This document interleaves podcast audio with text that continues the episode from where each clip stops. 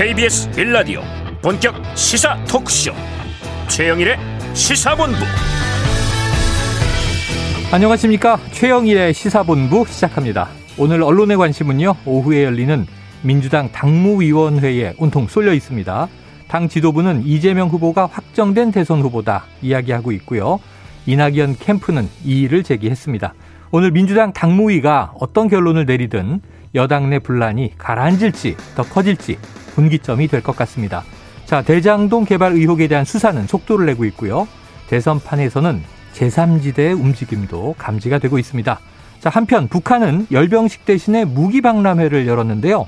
국방력을 과시하면서도 김정은 위원장의 메시지는 또 분위기가 달라서 한미 당국은 북측과의 대화를 열기 위한 노력을 본격화하고 있습니다. 자, 우리나라가 이제 베트남과 태국에 코로나19 백신을 지원하기 시작했다는 뉴스도 있는데요. 지구촌에 기여하고 있다는 자부심을 가질만 합니다. 오늘도 세상은 바쁘게 돌아가고 있습니다. 최영일의 시사본부에서 꼭 알아야 할 이슈를 정리하고 분석하겠습니다. 최영일의 시사본부 출발합니다.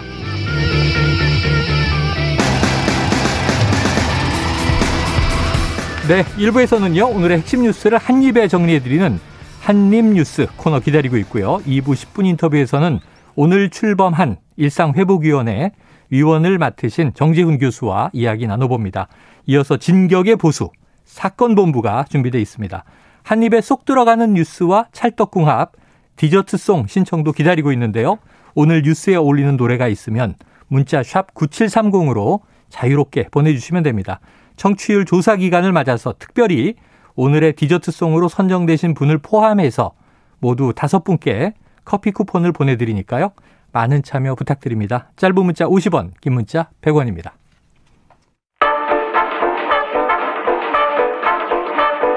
최영일의 시사본부 한입뉴스 네, 오늘 쏟아지는 뉴스를 한입에 정리해 보겠습니다. 한입뉴스 시작해 보죠. 박정호 오마이뉴스 기자, 오창석 시사평론가 나와 있습니다. 어서 오세요. 안녕하세요. 안녕하십니까? 자, 지금 오늘의 뭐 초미의 관심 역시 당무위, 네. 민주당 당무위인데 이낙연 후보가 뭐 집거 중이다. 어쨌든 네. 목소리가 안 나오고 있어요. 그렇습니다. 그러다 보니까 어떤 입장인가 궁금한데 오늘 당무위가 이제 오후에 1시간 좀 지나면 열리겠네요. 네, 1시 반에 열리니까요. 예, 그 결과에 대해서 어떤 입장이 또 나올까요? 우선은 당무위 결과를 좀 봐야 될 것 같아요. 네. 그러니까 당무위라는 게 뭐냐면 민주당 당원 당규 유권에서 권한을 갖고 있는 최고 의결 기관이라고 보시면 되겠습니다. 네. 뭐당 지도부와 국회 상임위원회 위원장, 뭐 시도당 위원장, 당 소속 시도지사 이렇게 원래 100명까지 되는데 네. 지금 현재는 80명 정도로 구성이 어, 돼 있어요. 네네. 그래서 여기서 이제 특별당규 59조와 60조 관련해서 음. 절차상 진행된 내용과 조항을 놓고 해석의 여지가 있는지 네. 또 당선관위가 내린 해석 네, 그러니까 특별당규 59조에서 사퇴한 후보자의 득표는 무효표로 처리하기 때문에 음. 유효투표수 예산에 포함시키지 않는다 이렇게 한 게 맞는지 음. 유효한지 이걸 당무위가 의결을 통해서 결정을 한다는 거예요. 네. 지금 상황은 당 지도부는 오늘 송영길 대표가 당 회의에서도 그랬지만 뭐 YS까지 거론하면서 음. 승복을 해야 된다 거듭 주장을 했습니다. 그러니까 이게 당 지도부에서 최고위원을 통해서 논의를 하겠다고 했다가 네. 당무위를 여는 것으로 어제 오후에 갑자기 변경을 했거든요. 그러니까 그런 걸 볼 때 당 지도부 생각은 당무위가 아무래도 지금 당내 여론을 좀 반영해서 어, 이 선관위의 손을 들어오지 않을까 네. 이런 생각을 좀 하는 것 같고요. 음. 이 절차를 통해서 이낙연 전 대표도 승복하지 않을까. 예. 그러니까 어떻게 보면 좀 퇴로를 열어줬다. 음. 이렇게도 볼 수도 있겠어요. 네. 네. 자, 그런데 어제 저희 네. 요 시사본부 시간에 김종민 의원을 인터뷰를 했단 말이에요. 네. 그런데 딱 어떤 얘기냐면 이당 대표는 이미 확정 선언을 해버렸다. 음. 근데 우리는 이의 제기를 했는데 순서로 보면 이의 제기가 들어오면 검토를 공식적으로 하고 결과를 낸 다음에 자 검토를 해봤는데 그래도 크게 변화는 없습니다. 음. 이재명 후보가 확정입니다. 이렇게 되는데 후보는 확정, 이재기는 그 다음에 받고 음. 그 다음에 원래는 오늘 오전 최고위에서 위임을 받고 결정하려고 했는데 어제 김종민 의원 얘기, 얘기는 최소한 공식적인 절차적 검토도 안 해주느냐 음. 이런 음. 이제 목소리를 이제 높이는 대목이 있었어요. 자, 그 다음에 이제 정무위가 열리기, 당무위원회가 열리기로 음. 된 거예요. 네, 그렇습니다. 자, 그렇게 되면은 조금 이제 절차적으로 보듬기 위한 수순이다 이렇게 보십니까? 그렇게 볼 수밖에 없는 게 네. 이제 이게 가장 많은 사람들이 참여하는 기구거든요. 그 당무위가 이제 흔히 말하는 의결 기관이고 지금 나오는 위원회들이 세 가지가 크게 있었는데 당무위, 최고위, 선관위까지 있었습니다. 네. 세 가지 위원회가 있었는데 선관위는 선거가 끝났기 때문에 해체 상태고 이 위임을 최고위에 넘겼고요. 음. 최고위에서 결정을 하려니 소수의 인원이다 보니 음. 더 많은 사람들의 의견을 듣기 위해서 이제 의결 기관인 당무위로 다시 넘긴 건 상황입니다. 네, 네. 원래 선거할 때는 당무위도 최고위의 권한을 넘겨놓습니다. 네, 그러니까 네. 최고위는 책임 기관이고 음. 당무위는 의결 기관입니다. 그러니까 음. 의사 결정이죠. 그러니까 의사 결정을 최대한 폭넓게 하기 위한 상황이라고 보시면 될될 것 같고 최고위나 선거 최, 선관위 같은 경우는 소수의 의견이기 때문에 음. 사실 뭐 지금 계속해서 언론에서 뭐 최고위는 이재명 개파가 많고 당무위는 이낙연 개파가 많고 뭐 이런 식으로 얘기를 하는데 어쨌든 소수라는 거예요. 네. 소수에게 맡겨두기보다는 많은 사람들의 의견을 듣고 당무위에서 나오는 거. 과 최고위에서 나오는 것을 받아들이는 게 좀 모양새가 다르긴 합니다. 음. 최고위의 결정을 따르겠습니다. 보다는 당무위의 당의 결정을 따르겠습니다가 조금 더 음. 어떻게 보면 맞아 보이거든요. 네, 아마 그렇기 네. 때문에 당무위까지 전체로 일임을 한 상태인 것 같고 음. 이 흔히 말하는 더불어민주당의 가장 큰 이벤트이자 음. 가장 중요한 상황이기 때문에 많은 사람들이 수기하는 과정을 거치는 것도 맞다고 생각합니다. 네. 중요한 거는 당 대표가 왜 그러면 그 당시에 바로 후보 지명을 하고 임명장까지 줘버렸느냐 이 부분에 대해서 이의 제기할 것이라고 생각하지 않았던 거겠죠. 음. 이의 제기할 음. 수 있는 상황이라고 생각하지 못했던 부분. 왜냐면 50.1만 나와도 끝나는 상황이었기 때문에 네네네. 50.1을 넘겼기 때문에 그냥 준비된 임명장에 이름 쓰고 그냥 준 거거든요. 음. 후에 이의 제기됐고 근데 이런 게 이상하다라고 볼수 있는 분들도 있겠지만 네. 또 반대로 생각하면은 총선이나 이럴 때 전략 공천을 많이 합니다. 음. 그래서 공천에서 배제된 사람이 이의 제기 신청하죠. 음. 그러니까 전략 공천 배제되기 전에 이의제기 신청할 수가 없습니다. 그렇죠, 그렇죠. 그러니까 뭔가의 결정이 나고 이의제기 신청하는 거예요. 음. 그래서 늘 어떠한 행동과 결과가 있고 난 뒤에 이의제기를 신청하는, 신청하는 경우가 많았기 때문에 음. 이것이 순서가 잘못됐다고 얘기하기는 좀 어려운 상황이라고 보시면 될것 음. 같고요. 그렇기 때문에 이 당무위 결정이 나오면은 아마 이낙연 후보도 받아들일 수밖에 없지 않을까. 다만 이낙연 후보가 본인도 받아들이고 싶진 않지만 당의 결정이 이러하니 따르겠다, 네. 존중하겠다라는 얘기를 할 가능성이 높고요. 음. 어 그리고 이재명 후보 같은 경우는 용단을 내려주신 것에 대한 감사. 빨리 뛰어가서 감사하고 고맙고 미안하고 함께하자라는 얘기를 음. 하면서 어, 지금 만약에 이제 이재명 후보를 지지했었던 민주당 지지자들 입장에서는 뭐 서른 의원이라든지 마치 불복하는 뉘앙스의 말투가 거슬린다. 음. 라고 하는 부분도 있을 거예요. 음. 지지자들의 마음의 앙금은 서로 남아 있대 네. 이재명 후보는 모든 의원들과 모든 캠프 식구들 만나면서 이제는 하나가 될 수 있도록 도와주십시오라고 머리를 숙이는 것이 맞습니다. 네. 그것이 이제 대인의 풍모고 최종 지명된 후보라, 후보자로서의 네. 이제 의미이기 때문에 해야 된다라고 생각을 하고 근데 그 상황까지 오늘 네. 1시 반 당무위원회 한 4시 정도에 나올 수도 있다고 얘기하는데 벌어질 수 있을지 없을지는 네. 지켜봐야만 하는 상황입니다. 이게 몇 시간 남지 않은 시나리오잖아요. 네. 우리 네. 한번 예측을 해보는 전망인데 제가 어제 이 김종균 의원하고 통하면서 얼마나 이게 좀 첨예하다, 예민하다라는 느낌이 체감되냐면 이런 상황을 가정하면 예단하지 말라 음. 이렇게 얘기를 하시는 거죠. 음. 그러니까 어떤 가정의 기초에서 얘기하지 마라. 아직 음. 모른다. 네. 우리 입장은 무효표 처리는 우리 입장이 맞다는 것이다. 네. 그러니까 예를 들면 왜 타이밍 늦으셨잖아요. 왜 나, 경기 끝나고 하세요? 그랬더니 경기 중에도 문제 제기했고 음. 그리고 경기 전에는 이 조항이 당연히 우리처럼 해석된다고 생각을 했다. 음. 이렇게 얘기를 하면 음. 또 이제 딱히 그쪽에 논리가 있는 거죠. 그 네. 두 번째는 그래서 오늘 당무위원회 그러면은 결국 두 개잖아요. 이 무효표 처리에 대해서 현재 상황을 그냥 인정할 것이냐. 그대로 갈 것이냐. 혹은 이의 제기한 쪽의 요구처럼 번복할 것이냐인데 네. OX죠. 네. 네. 박 기자님 어떻게 보십니까? 저는 번복하지 않고요. 당 선관위 음. 손을 좀 들어주지 않을까라는 생각을 네. 하는데요. 지금 당내 여론을 봐도요. 그다음에 그 경선에 참여했던 정세균 후보나 음. 김두관 의원 얘기를 네네. 들어봐도 또 이광재 어, 의원까지 뭐 여러 의원들 또 심지어는 이낙연 캠프에 있는 뭐 몇몇 의원들까지 얘기를 들어보면 음.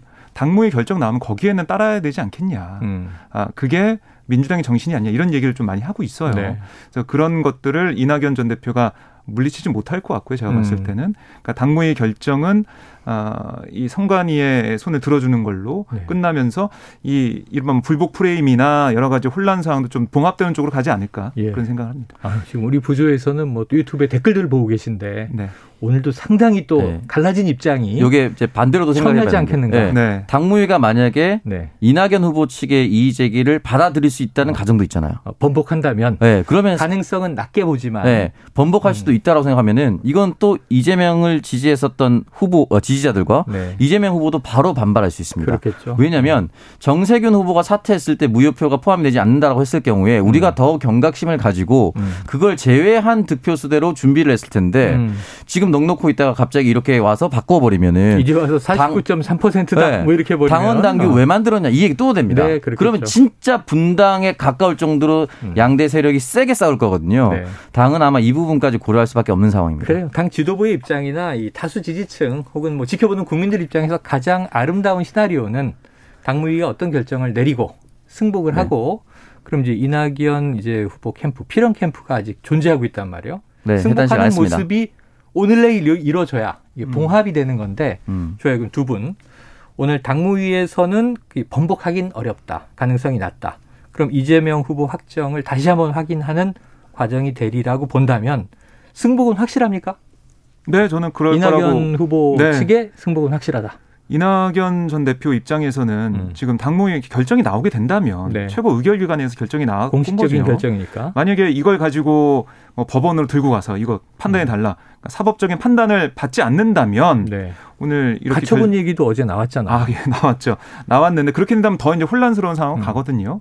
그러니까 이낙연 전 대표가 이제 걸어온 그런 길 그리고 앞으로 뭐 정치를 하게 될 수도 있는데 계속 할 가능성이 큰데 네. 어, 뭐 그런 상황을 본다면 지금 이 상황에서 정리하고 넘어가는 게 네. 승복하는 모습을 보이는 게 자신과 아니면 민주당에는 좋은 길이 아닌가 네. 생각됩니다. 오평론가님도 다른 이견은 없으신 거죠? 아주 기계적인 중립으로 말씀드려서 기계적인 중립이죠. 아, 네. 당이 어떠한 판단을 내리든 네. 당무위의 판단에 따라 두 후보 모두 승복할 거라 봅니다. 아.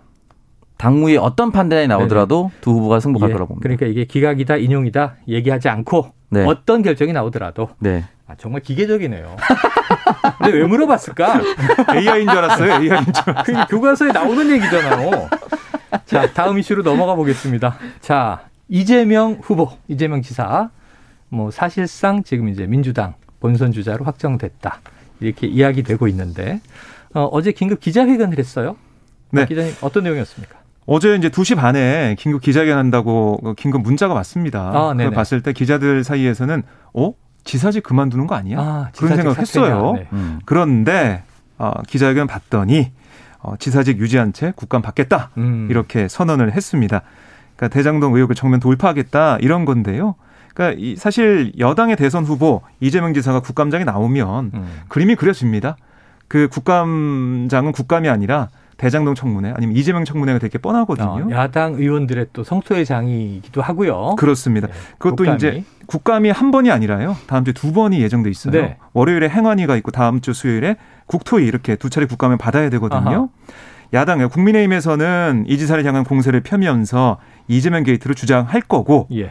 또 여당에서는 이지사 방어하면서 뭐 곽상도 아들 퇴직금 50억 음. 이런 것들을 언급하면서 국민의힘 게이트다 하고 역봉을 펴겠죠. 네. 예상할 수가 있는데 어쨌든 이 송영길 대표가 직접 국감 전에 아, 이 이재명 후보가 국회에 찾아왔을 때 음. 지사직 사퇴를 제안했잖아요. 했잖아요. 맞아요. 맞아요. 예, 국감장에 나가서 정치 공방 휘말릴 필요 없다.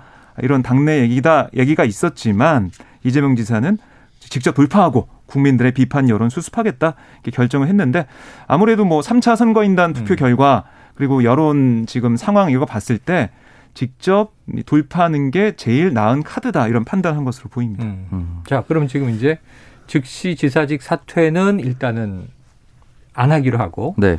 국정감사까지는 받겠다. 그렇습니다. 그리고 최소한. 나서 그럼 그 다음에 국정감사 끝나면 사퇴할까요?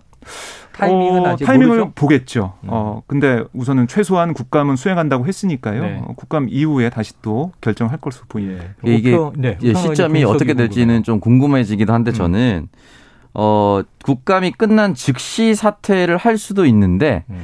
어, 경기도청의 도정 질의도 또 남아 있습니다. 아. 네, 도내에 그래서 도차원에 도민들에게 죄송한 마음과 감사한 마음을 담아서 도정 질의 때 사퇴서를 던질 수도 있습니다. 음. 그리고 그 시점이 11월 11일 경으로 제가 알고 있는데 네.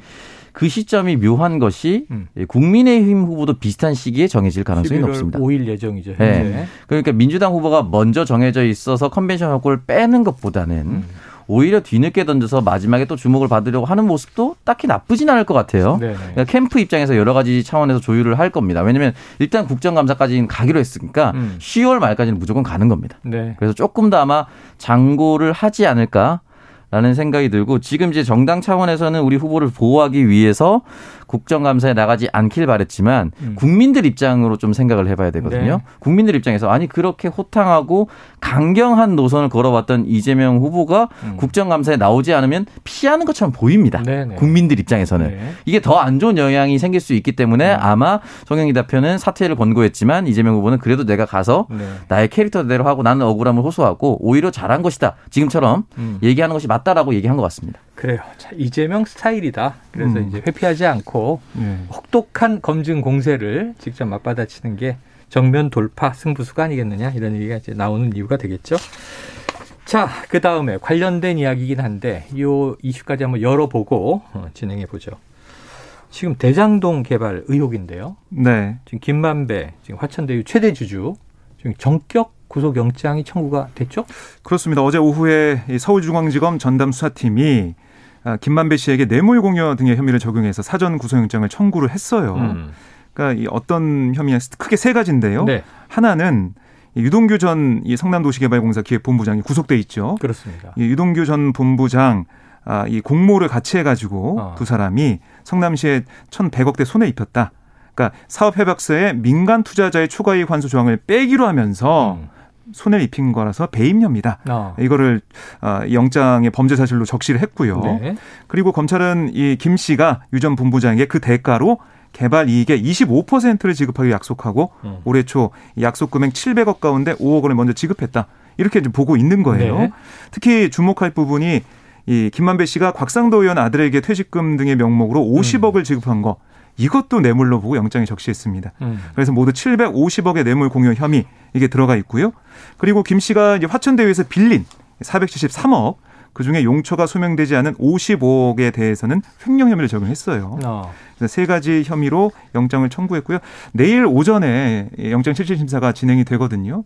아마 내일 밤 아니면은 그 다음 날 새벽 정도의 결과 나올 것으로 보입니다. 그래요. 자, 배임과 횡령 그리고 음. 뇌물 네. 세 가지. 어우, 다 모두 다 중한 혐의들인데 그동안 이제 보도에 쭉 나오던 이야기가 모두 범죄 혐의로 망라가 돼 있습니다. 이게 입증되느냐 아니냐. 우선 그렇습니다. 지금 현재 단계에서 내일 법원의 판단을 이제 기다려 보기로 하고요. 자, 이런 와중에 지금 또 키맨 중에 한 명, 뭐 키맨이 많이 등장해요. 한 사람 한 사람 키맨이 아닌 사람이 사실 네, 없습니다. 유동규 전 기획본부장도 키맨인데 네. 어쨌든 구속이 된 상황이고 이쪽은 이제 성남 도시개발공사 쪽이니까 네. 공공 쪽에 있는 사람이에요. 또 설계한 사람이다. 배당 설계 왜 이렇게 했을까? 의혹을 받기도 했고. 자, 또 하나는 이제 화천대유 최대 주주. 그 이 김만배 씨는 이제 검찰 소환 조사 받고 나오면서 계속 본인이 실소유주다 네. 이렇게 얘기하고 있는데 자, 이 반대 측면에 지금 정영학 회계사의 녹취들이 있는 겁니다. 여러 가지 얘기가 나왔습니다. 근데 미국에 가 있는 또 하나의 키맨, 남욱 변호사가 입을 열었다는데 뭐 어떤 취지 얘기들이 나왔어요? 어, 뭐 제일 주목되는 부분이 350억 로비 비용 얘기를 음. 했다는 거예요. 그러니까 이제 김만배 씨가 그렇습니다. 350억 정도의 로비 자금 필요하다는 얘기를 한 네. 바가 있다. 네, 그렇습니다. 뭐 그리고 자기들끼리도 뭐 350억 로비 비용 얘기를 했었다는 거고 어, 그게 7명에게 50억씩 주기로 아, 했다. 그래서 350억이군요. 그렇습니다. 50억 약속 클럽. 일명. 그래서 그게 좀 연결이 되는 거예요, 지금. 음. 어, 이게 연결되는 부분이 아니냐. 그래서 어제 7명이 누군지에 대한 물음에는 기사에 보시면 다 나오는 분들이다. 음. 이런 얘기를 했습니다. 그러니까 지금 말씀하신 대로 떠오르는 사람이 있죠. 네. 예, 박수영 이 국민의힘 의원이 국감장에서 폭로한 이 약속클럽, 50억 약속클럽에 음. 들어가 있는 6명, 뭐 권순일 전 대법관, 박영수 전 특별검사, 네. 곽상도 의원, 김수남 전 검찰총장, 최재경 전 청와대 민정수석, 네. 그리고 홍모 씨. 이름이 밝혀지지 않은 네. 홍모 씨. 여섯 명이 네. 있는데, 그러니까 기사에 나온 이름은 이 여섯 명, 어, 홍모 씨 포함해서 여섯 명인데, 거의 뭐 맞다는 걸 인정한 셈이에요. 음. 남 변호사가. 음. 이 부분, 이거는 뭐 이론의 여지가 없이 뭐 맞는 거 아니냐 이런 얘기까지 나올 정도로 음. 얘기가 되죠. 물론 여기에 이름이 적시된 이 여섯 사람, 아니 다섯 최소한 다섯 사람은 의혹을 부인하고 있습니다. 네. 법적인 대응도 예고를 하고 있어요. 음. 이 부분이 있고 또 천화동인 1호 이것도 그 정영학 회계사 녹취록을 보면 이 김만배 씨가 청화동인 1호는 내 것이 아닌 음. 에, 이거 다들 알지 않냐? 그 절반은 그분 것이다 얘기를 했다는 그분, 거예요. 그분이 누구냐? 그분이 누구냐? 근데 이 남 변호사 얘기는 유동규 전 본부장이 그분이라 지칭한 기회는 없다는 거예요. 음. 그러니까 유동규 전 본부장 아니라는 거죠. 어. 그러니까 그 뒤에 누군가 있다는 그런 주장을 펼치고 있는 겁니다. 그러니까 김만배 씨는 그분이란 게 뭐 어제 그때 그저께 조사받고 나오면서는 네. 옛 사업자들 뭐 관련해서 얘기한 거다 얘기를 했는데 그러다 또 변호인 측에서는 음. 아니 잘못 얘기한 거다 또 이렇게 번복을 했어요. 그러니까 좀 헷갈리는 상황이긴 하지만 음. 어쨌든 부인한 상황이거든요. 네. 그분이 없고 이건 다 내 거다라고 얘기했는데 정영학 회계사와 남 변호사 입장에서는 아 누군가 있다. 이런 취재 얘기를 하고 있는 겁니다. 네, 현재 시간 12시 40분을 지나고 있는데 교통정보센터에서 교통정보를 좀 듣고 오도록 하겠습니다. 이승미 리포터 나와주세요. 네, 이 시각 교통 상황입니다. 경부고속도로 서울 방향으로 죽전 부근에서 화물차가 옆으로 넘어지는 사고가 있었는데요. 처리 작업이 1시간 만에 정리가 됐습니다. 이 여파로 신갈에서 죽전까지 정체되고 있습니다. 부산 방향으로는 서울요금소에서 신갈까지 작업 여파로 막히고요. 동탄 분기점부터는 오산까지 밀리고 있고 또 남청주 나들목에서 신탄 나들, 신탄진 나들목 사이 4km 구간 작업 여파받고 있습니다. 영동고속도로 강릉 방향 방향으로 군포에서 사고 났습니다. 반월터널부터 군포까지 5km 구간 이동이 어렵고요. 이후 마성터널에서 양지터널까지 정체되고 있고 서양고속도로 목포 방향으로 오전부터 내내 교통량 많은데요. 그만큼 작업 여파도 깁니다. 먼저 안산분기점에서 순산터널까지 비봉에서 화성 휴게소까지 정체고 서해대교 3차로에서 작업하고 있고요. 서평택 분기점부터 9km간 정체입니다. 서울시내 내부순환도로 성수 방향으로 연희 램프에서 정릉 램프까지 작업 여파로 30분 정도 걸립니다. KBS 교통정보센터였습니다.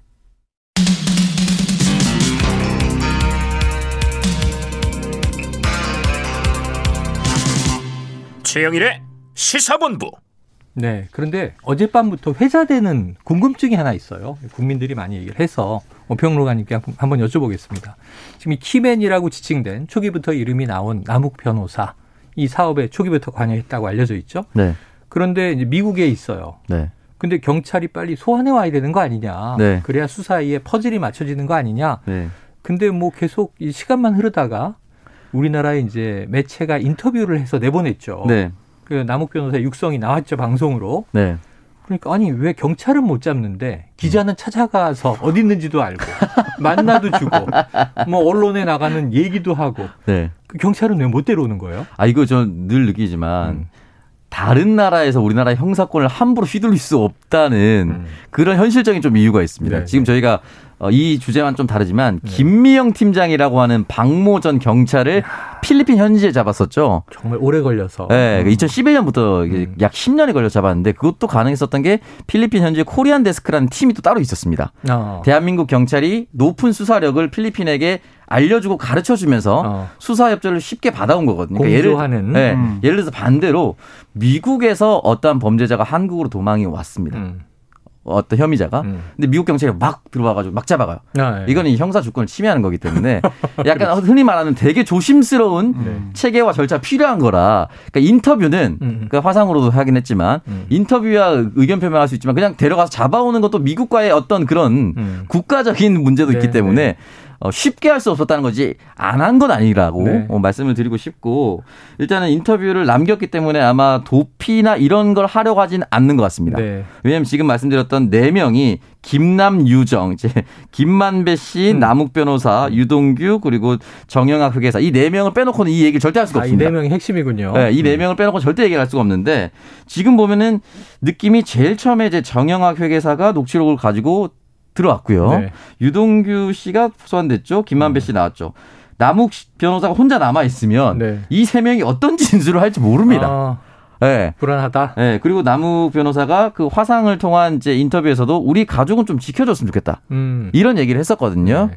그러니까 또 교민 사회가 생각보다 좀 좁고 네. 만약에 작정하고 도피를 하려고 한다 하더라도 쉽게 살아가기 힘들 겁니다. 음. 그렇기 때문에 여러 가지 고민. 저는 뭐 도피의 의도가 있었는지 없었는지 잘 모르겠지만 네. 어쨌든 들어오기로 했기 때문에 본인의 억울함도 분명히 음. 얘기할 것이고 아까 전에 저희가 교통방송 듣고 오기 전에 얘기했었던 음. 김만배 씨로부터 350억이 필요하다. 음. 이런 얘기를 들었다라고 얘기했잖아요. 네. 근데 이게 그 특정된 7명 중에 대다수가 법조인입니다. 그렇죠. 남욱 변호사도 법조인이죠. 아, 그러네요. 한 달이 걸칠 수, 걸치면 알 수 있는 사람을 음. 특히나 김수남 전 검찰총장 같은 경우는 검찰총장인데 모르긴 좀 너무 쉽지 않아요. 네. 그렇기 때문에 그러면 왜 이 당시에 그런 제의를 받고 반발하지 않았는지 음.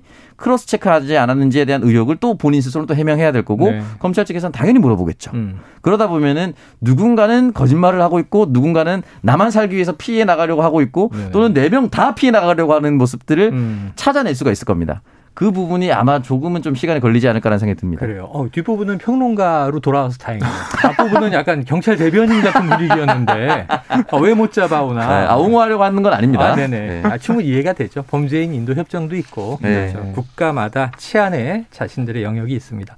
그럼 이제 이 저 그 박 기자님한테. 네. 지금 이 남욱 변호사도 법조인이고, 음. 근데 김만배 최대 주주도 사실은 이제 굉장히 오래 활동했던 법조 기자잖아요. 네. 가깝죠. 네. 우리는 사업자로 보지만 사실 기자로서 법조인과 많이 음. 카르텔이라고 요즘 얘기하는 네. 연결망을 쌓은 것 같은데, 네. 자, 이 남욱 변호사가 지금 제일 마지막에 등장한 키맨이니까 어떤 인물입니까? 누구예요? 그러니까 2009년부터 대장동 개발 사업을 뭐 주도했다라고 보시면 될 것 같아요. 네. 그러니까 LH가 공영 개발을 포기를 했잖아요. 그렇죠. 그다음에 민간 개발을 위해 주변 토지를 뭐 사들이고 음. 토지주들을 직접 설득했다 이렇게 알려지고 있는 인물입니다. 야. 그러다가 아, 이 개발 사업 관련해서 구속 기소가 됐다가 음. 아, 2심에서 무죄를 확정받았죠. 요거는 지금 이 이재명 성남시장 등장 전이라면서요. 전입니다. 네. 예, 예. 어, 그리고 그때 좀 눈여겨 볼 수 있는 게 아, 변호인이 음. 법무부의 강남 소속의 박영수 전 특검이었고 어. 또 조모 변호사였다는 점이 논란인데 네. 아시겠지만 박정 특검은 이 화천대유 고문을 지냈고요. 네. 조모 변호사는 청화동인 6호의 사내 이사입니다. 다 연관이 돼 있어요. 관련돼 있네요. 그런 부분들이 있고 그리고 이제 천화동인 4호의 실소유주이기도 하고 음. 8,721만 원 투자해서 1,007억 원 가량의 배당을 받은 것으로 알려지고 있습니다. 네. 의혹이 불거지기 전에 미국으로 출국을 해서 가족과 있는 것으로 알려졌는데 그런 거죠. 왜 이 의혹 불거, 그 불거지기 전에 외국으로 갔을까? 네. 그리고 이 돈을 이렇게 많이 벌었는데 여기에 대해서는 어떤 입장일까? 이게 궁금한 부분이고 음. 특히 정영학 회계사랑 이 뭔가 나홍 변호사가 입을 맞추는 부분이 있는 게 아니냐 이런 네. 의혹도 제기가 되고 있어요. 네. 그러니까 이른바 유동규, 김만배대 정영학, 남욱 2대2 팀 배틀이 있는 게 아니냐. 음. 뭔가 아, 이상하다. 아, 이런 음. 얘기도 나오고 있기 때문에요. 뭐 지금 외교부에서 여권도 이제 반납하라고 명령을 지금 네네네네. 내렸습니다. 그래서 절차를 진행하고 있는데 그거에 따라서 뭐 조만간 들어올 걸로 보이고요. 그렇죠. 들어오게 된다면 수사를 통해 좀 밝혀야 될 부분이죠. 음, 자의로라도 들어오지 않는다면 네. 불법 체류 상황이 되는 거예요. 네. 예, 드디어 이제 정부가 나서기 시작했습니다. 관련해서 지금 이 청와대 문재인 대통령의 대장동 관련 발언이 나왔어요. 어, 아, 조금 전에 보니까 오평론가님이 이 공공 쪽의 대변인 역할을 잘하시니까.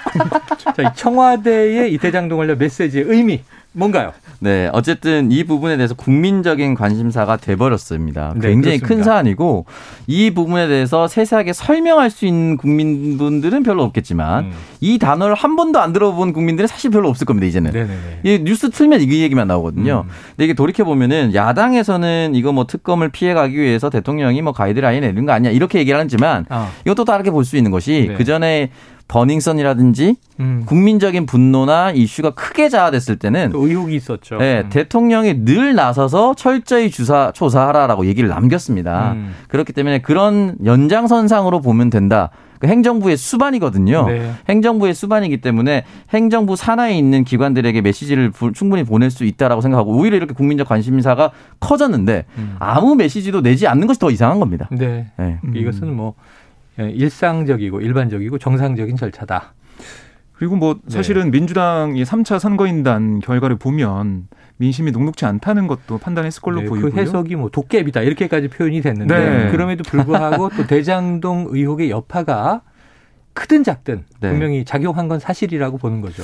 네, 그렇게밖에 해석할 수가 없을 것 같고요. 음. 어, 그리고 뭐 어떻게 보면은 대선 어, 경선 과정에서 또 이런 메시지를 낼 수는 네. 없지 않았을까. 경선 이후에 이런 메시지를 낸 것 같다라고 음, 볼 수도 음, 있겠습니다. 그래요. 알겠습니다. 야당은 뭐 특검을 피하기 위해서 문재인 대통령이 직접 음. 이 검찰과 경찰 수사에 협조해서 성과를 내라. 그러니까 국민적인 어떤 불안과 의혹 반드시 해소하라. 공권력이 이런 의미로 이제 또 음, 음. 설명할 수도 있겠고 가이드라인이냐 아니냐 뭐 지켜봐야 될 것 같습니다. 자, 이게 오랜만에 등장한 정당이에요. 요즘에 많이 네. 이야기 어. 언급을 못했는데 하도 거대 여야의 대선 레이스만 주로 중계하듯 우리가 이야기하다 보니까 지금 정의당에서는 대선 후보 선출 과정 내부 경선을 거쳤는데 네. 흥미로운 게 결선 투표가 있었어요. 그렇습니다. 최종 후보 누굽니까? 네, 최종 후보는 심상정 의원이 아, 됐습니다. 몇 번째 아, 지금 출마죠? 네 번째 대권 네, 도전을 네. 하게 된 아. 셈인데요. 이게 보면 결과에 보면 51대 49였어요. 네. 정말 박빙의 승부가 펼쳐졌습니다. 아, 그러네요. 이상 아 그 심상정 의원이 이정미 전 대표 결선 투표에서 네. 아, 264표 차이밖에 안 나는 네. 어, 득표 정말 치열한 아, 이 경쟁을 벌이면서 후보가 됐는데요. 음. 후보가 되면서 한 얘기를 들어보면 아무래도 이제 부동산 문제에 초점을 맞추겠다라는 게 느껴집니다. 음. 그러니까 대장동 같은 경우도 거대 양당, 그러니까 여야가 34년간 번갈아 집권하면서 부동산 기득권으로 한 몸이 된 게 아니냐 음. 이렇게 비판을 하고 있고 이 투기 공화국 부동산 투기 공화국 해체 이걸 잘할 사람이 바로 심상정이다 네. 이렇게 얘기를 했어요. 그리고 이재명 후보를 향해서도 우리 1대1 어, 정말 끝장 토론 해보자 부동산 문제 어떻게 할지 이렇게 제안을 하기도 했어요. 예. 그리고 정의당 후보가 나오게 되면 항상 기자들이 묻는 게 있습니다. 네, 완주하느냐. 네. 항상 민주당과 단일화 할 거냐 안 할 거냐. 그렇죠, 그렇죠. 그런 얘기 하는데 어제도 나왔어요 그 질문이. 아 그래요. 그랬는데 거기에 대해서 심상정 후보는 아니 그런 질문 자체에 관심이 없다. 음. 어, 촛불 정부 5년에 대한 평가가 나와 있지 않냐. 내로남불의 정치 보여줬지 않냐 이러면서 음. 단일화 가능성 일축했습니다. 자, 민주당을 세게 비판을 했고요. 네. 완주한다는 의지를 보였는데 요거 중요하죠. 네. 이정미 후보 승복했습니까? 네. 네, 그렇습니다. 아, 네네. 승복했습니다. 아, 왜냐면 워낙 박빙이라 네. 이렇게 되면은 네. 패자의 아쉬움이 남고 네. 또 절차적인 문제가 이제 흔히 나오는 아. 걸 우리가 보니까 지금도 보고 있고요. 차기 정의당 리더로서 입지를 굳혔다고 볼 수가 있을 것 같아요. 심상정 음. 후보가 네, 네 번째 도전이기도 하고 2012년으로 거슬러 올라가면은 문안심 연대라고 해서 문재인. 안철수 심상정 연대. 안철수 후보가 심상정 후보가 다 이제 문재인 네. 후보로 이제 단일화를 해 준 거죠. 어떻게 보면은. 그런데 이제 이런 거죠. 지금 네. 심 의원, 심 후보 자체가 34년 낡은 양당 체제에 불판을 갈아야 한다. 네. 이 불판을 간다는 또 고 노회찬 의원이 네. 맞아요. 어, 정말 이제 아주 촌철살인으로 썼던 표현이기도 했는데 그런데 또 역으로 보면 또 심상정이냐, 음. 정의당에 인물 없느냐 이런 비판도 있는 것 같아요. 네. 오평론가님 어떻게 보세요? 34년 양, 양당 체제는 사실 잠깐 균열이 있었던 적이 있었죠. 네. 2016년에 국민의당에 음. 대약진이 있었습니다. 네. 그럼 반대로 질문할 수 있는 거예요.